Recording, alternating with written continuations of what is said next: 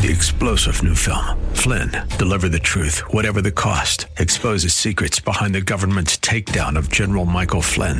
Flynn knew what the intel world had been up to. He ordered the first audit of the use of contractors. This set off alarm bells. He told the truth. He was the most dangerous person for Donald Trump to hire. They had to get rid of Flynn. Flynn, deliver the truth, whatever the cost. Available now. Watch it today. Go to salemnow.com. Salemnow.com. Second hour of the Bruce Hooley Show begins with our weekly visit with our friend Matt Mayer of Opportunity Ohio. Follow him on Twitter at Ohio Matt and check out his website, opportunityohio.org. Matt is a great voice on business, political matters, and we visit with him every week. So, welcome, Matt, and let's talk about Intel and Ohio. And they postponed their groundbreaking, which we thought was kind of a cosmetic thing. Now we have, since we talked the last time, Roe versus Wade overturned. I'm waiting. I'm wondering how long it is before somebody tries to bring pressure to bear on Intel not to come to Ohio if Ohio succeeds in outlawing abortion after six weeks. Have you been surprised that hasn't been brought up yet? And do you expect it to be brought up by some activist group? Um, I mean, you, you would you'd be surprised if they didn't bring it up, right? Because that's the way they try to now plow pressure is to go after corporations and try to bully them into being woke. Um, not sure it will work. It, it looks to me like Intel's more dependent upon corporate welfare uh, than they are about you know woke woke policies. So I think they're more focused on will we get our money from the feds and state and locals so that we can you know justify our bottom line or not, and that's what's really going to drive the decision. It seems to me going forward. Yeah, and it appears uh, the climate doesn't really matter to Intel coming, as uh, the Ohio EPA acknowledges that it will damage wetlands over in uh, Licking County, but they've given them their permit to go ahead anyway. And so I am not surprised by this, but it's uh, interesting to note nonetheless. Are you surprised by it? I am a little bit surprised by it. I mean, usually, you know, the folks over at EPA are a bit more uh, strident about protecting the environment, and so, you know, that just tells you this that this this deal is clearly viewed by the DeWine administration as kind of a lifesaver to justify giving them four more years because you know they, they haven't really accomplished much in four years. So you know Intel's really the only thing they can throw around. So my guess is there is some pressure to to get this thing through as much as possible. Matt Mayer, OpportunityOhio.org. Check him out on Substack, and uh, let's talk a little bit, Matt, about your Substack. You have uh, your latest post was interesting. We expect the House to be taken over by Republicans in the fall. They have oversight authority, and you advocate for them to use that oversight authority. Tell me about it. Yeah, use it aggressively. Uh, I mean, look, I, I think they're going to take back the House for sure, and my my view is they should be as aggressive or more than the Democrats have been the last couple of years in going after folks of the Biden administration for for clearly uh, unconstitutional or dereliction of duty uh, action. So you know the, the the top top top folks right now are Merrick Garland's Department of Justice has become hyper politicized. If you know they used to accuse Bill Barr. Uh, of Bob Barr being kind of a hyper partisan guy, but you know he was pretty straight handed. But but Merrick Garland, thank God he's not on the Supreme Court because mm. it's clear he's just a political hack. But that guy, I mean, not going after these uh, these pro life uh, parenting clinics that are being bombed and, and, and terrorized, right? Allowing protesters to go to, to this home of Supreme Court justices even after a, an assassination attempt. You know, not not having an even hand going after 2020 rioters with the same uh, uh, you know zealous pursuit that they've gone after one Sixers, even even only trespassing one Sixers.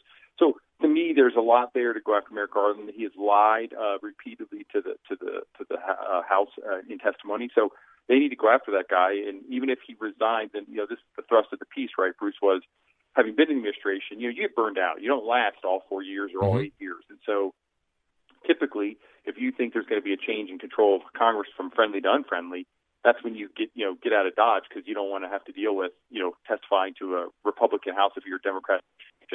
So my sense is you're going to see some of the cabinet members start to kind of jump ship here uh, at the latter part of the year and and what I say is, you know, typically you ignore them after they're gone. And my view is, hell no. Uh, go after Merrick Garland no matter where he is. uh, bankrupt him like he's bankrupted the families of of one Sixers who just did trespasses, and that they they're they're being unfair going after these folks the way they are and ignoring the 2020 rioters. But but make him pay for his lies, his unconstitutional acts, his hyper partisan Department of Justice. So he, I think they should be aggressive. And May Mayorkas over at Homeland Security, where I used to work, he's another one, right? He's openly lied to Congress. He, he lied about the Ministry of Truth and, and Nina Jankowicz and all the how she was hired, what she was going to do. He scoffs at the border. He has allowed the border to be open. We just saw 53 poor migrants die in a mm. van because mm. of the policies of the Biden administration, right? A mass murder at the hands of Joe Biden and, and Mayorkas, and, and that needs to be uh, they need to be held accountable for that, Bruce. Well, I agree 100%. And I was just ruminating in my mind. Again, our guest is Matt Mayer of OpportunityOhio.com. Read his Substack. It's called The Patriot Mind. And also follow Matt on Twitter at Ohio Matt. I was thinking just how how barbaric of, of, a way it is to die. That those poor migrants died in the back of that tractor trailer. No water, no heat. They see other people dying. They likely know that is their scenario coming up. And I, I could just imagine how that would be portrayed in the news if Trump were president, or if or if we had border patrol agents who, in enforcing our sovereign border, uh, had done something that led to the death of one migrant, let alone fifty three. I mean this this is this is absolutely ghastly to contemplate what went on at the border. And you're right, it goes off because of Joe Biden's border policies. So I do think Mayorkas is a great target, and I think Javier Becerra, head of HHS, I'm I'm stunned. The reaction to Roe, we knew it would be vitriolic among the uh, so-called faithful who really uh, obfuscate on what abortion is and that it's about women's rights, not about the baby's rights. But have you been surprised in the way, which I'm probably now thinking how dumb this question is, the way the administration is just kind of letting go oh, you said abortion's not codified in the Constitution. Well, let's do everything we can to just nullify what the Supreme Court decided. Well, so so Bruce, this guy goes back to a piece I wrote two two pieces ago, right? Which was which attack on which branch of government is undermining our democracy, right? And, mm. and this is where you know the left simply in the media just focus on you know the January 6 riots that you know delayed the electoral count by a couple of hours. That's it. But but we're going to ignore we're going to ignore the attack on the presidency uh, by the Clinton campaign, uh, not just when it was a campaign, but thereafter, and, and the intelligence going after Donald Trump and his presidency uh, with with clearly false information, right? The abuse of the FISA court. We're going to go. We're, we're going to ignore a assassination attempt on the Supreme Court, and now we're going to say it's perfectly not undermining democracy, not undermining the legitimacy of our country to essentially say, oh, the Supreme Court said X, just ignore them oh, they, they they are wrong. We need to take them out. We need to pack the court. I mean, talk about undermining our democracy. We're unwilling to accept the results of a fair argued, fairly briefed judicial decision that is firmly rooted in the Constitution, by the way. Notice that the left and the media, they never say what's wrong with the decision. All they say is, oh, it's going to force it's going to force there to be more democracy. I.e., we're going to have states now through the political process, all 50 states, decide this issue, which is more democracy, not less. Right? It is more people having a say, not less. So to me, it's just it's idiotic to think that you can say January 6th was some you know con, you know crisis of our country in a way that was different than what they've done with going after the court, going after court members with their physical family and whatnot. It's just uh, absolutely absurd to me. So I, I, I'm just shocked by it, to be honest. We're always shocked by things we could not do, whether that's an act of a serial killer or a human trafficker or something like this. And you served in Homeland Security, and I know that this is not something that you would endorse because you prize the Constitution. And I think that the way Roe was overturned by this court shows that – Republicans like to play by the rules. Democrats, if they don't get their way, want to change the rules and throw a tantrum about changing the rules. And the latest tantrum is Biden today at the G7 said, let's suspend the filibuster just one time in order to codify Roe into law. It depends on Manchin not caving and Sinema to a lesser degree not caving. How much confidence do you have that those two will hold fast on this particular issue? I think they're going to have to hold fast. I mean, I, I, I think they will hold fast. I don't think it's going to work because if you, you know, you, you can't say, you know, just this once. Just this once becomes then every time, and then the filibuster is functionally over. And, and let me be clear, Bruce. If, if the Supreme Court in this Dobbs decision would have said, we are outlawing abortion, we find that there is no right whatsoever in any in the democratic process for this to occur, and we're outlawing abortion. That would have been to me a deeply problematic outcome because to me the Constitution wouldn't have that would that would have been extra constitutional. And I think the left would have every right to be frustrated, angry, and to hit the decision for what it was. But all the court said was yeah, Roe v. Wade and v. Planned Parenthood, they weren't rooted in the Constitution. There's no right here. This is clearly, as the founders intended, a issue for states to decide. So we're pushing back to the states to decide. And some states will say, yep, we're going to have abortion in 40 weeks. Some will say we're going to do it down to heartbeat uh, six, seven, eight weeks. It, it, that's the democratic process, right? So to me, that's what that's what everyone misses is, you know, the court didn't outlaw abortion. So why would we codify Roe and take away the democratic process from the 50 states and the people that live in those states. Why is that the right right answer? Is to nationalize an issue in a way that creates less democracy, less voice for the people, and and then changes the rules in order to squeeze it through. That that to me is really undermining our constitution more than anything that happened on January 6th. Agree totally. That's why we have Matt on the show because of his perspective, his ability to articulate the issues smartly and succinctly. Follow him on Twitter at Ohio Matt. Read his Substack, The Patriot Mind, and log on to opportunityohio.org to find out more about Matt and his great organization. Matt, thanks so much for your time today. As always, thanks, Bruce.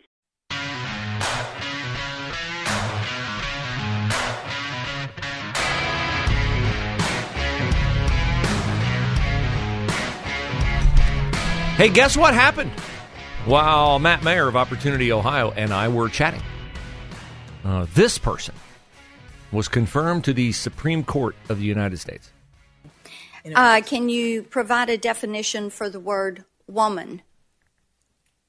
Can I provide a definition? Mm-hmm. No. Yeah. I can't. You can't? N- not in Okay. this context. So I'm not a biologist. Oh, I cut off Ketanji Brown Jackson when she said why she couldn't tell us what a woman is. In Okay. this context, So I'm not a biologist. of- I'm not a biologist. No, but she is a Supreme Court justice, sworn in at high noon, taking the place of Stephen Breyer. So she's young. She's going to be on the court a long, long time. Sotomayor's young. Kagan's young. We got to hope Clarence Thomas hangs in there until 2024 because we're in this position where we have a 6 3, well, five and a half conservative justice majority on the court. John Roberts is a squish. Big time disappointment. George W. Bush appointee. appointee. But we're in this position on the Supreme Court because Ruth Bader Ginsburg's ego got in the way and she thought Hillary Clinton was going to win the 2016 election. And she thought, even if I die during a Hillary Clinton, Clinton regime, they'll certainly find somebody even more radical than me, like maybe Ketanji Brown Jackson. Clarence Thomas is not going to retire during a Democratic administration, but sometimes the uh, God of the universe retires you before you are ready. So I would imagine that Judge Thomas will sit on the court until, let's say, a Republican gets elected in 2024. Judge Thomas will sit on the court until 2026 or 27. He would want to retire soon enough that there would not be the comparison to the vacancy created by the death of uh, Justice Scalia and Barack Obama's attempt to get Merrick Garland on the court, which Mitch McConnell said no to. And even though I have issues with Mitch McConnell, uh, we always owe him the undying gratitude of forestalling Merrick, Merrick Garland being on the court. The guy who uses his Justice Department, if he could, without being called upon it, to go classify and investigate parents interested in their kids' education to classify them as domestic terrorists. That guy almost sat on the Supreme Court. Almost. Mm, that's what you call a close one. Now, Joe Biden was at the G7 summit today in Europe where he was doing what Joe Biden does, lying. He kept talking about how the United States inflation rate is lower than other industrialized nations around the world. This probably came as a shock to the other head honchos of said G7 nations, since only one of them has a higher inflation rate currently than the United States. So Biden has said that before. He'll continue to say that. It is an absolute abject lie. He knows it. Everybody should know it by now, but the mainstream media is not going to call it out. Now, he was asked about abortion and about the Supreme Court ruling and about what he can do to take care of abortion and get it codified into law so that women can kill their babies and continue the evil that has been the practice, a routine practice in our country for half a century.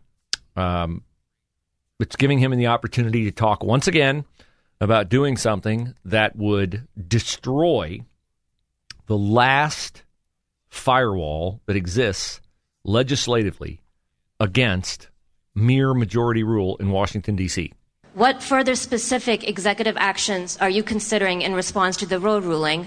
And would you declare a public health emergency as several Democrats are calling on you to do?